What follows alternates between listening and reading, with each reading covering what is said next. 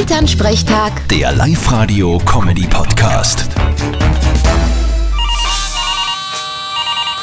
Hallo Mama. Grüß dich, Martin. Du, jetzt müssen wir mal reden. Au weh. Nix, aber du, was tun wir denn mit deinem Grund?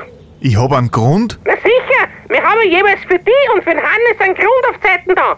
Der Hannes wird da wahrscheinlich demnächst einmal Häusl bauen und jetzt sollten wir fragen, wie es bei dir ausschaut. Also, ich glaub eher weniger, dass ich einmal ein Heisel baue. Okay, wieso denn nicht? Wozu?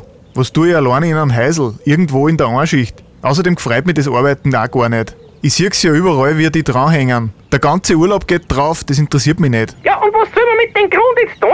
Sollen wir ihn verkaufen? Ja, von mir aus. Oder wir bauen einen Battestall hin. Den vermieten wir dann, oder wir machen selber Batte drin. Das ist eine gute Idee. Vielleicht nur einen kleinen Pool dazu. Hey, na, da hab ich ja eh nix davon.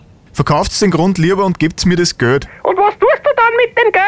Aussehauen für lauter Blödsinn. Das kann dir eh wurscht sein, was ich damit tue. Na, aber wirklich nicht. Wenn wir dir Geld geben, dann wollen wir wissen, was damit geschieht. Genau. Ich muss ja auch für jede Ausgabe einen Antrag stellen.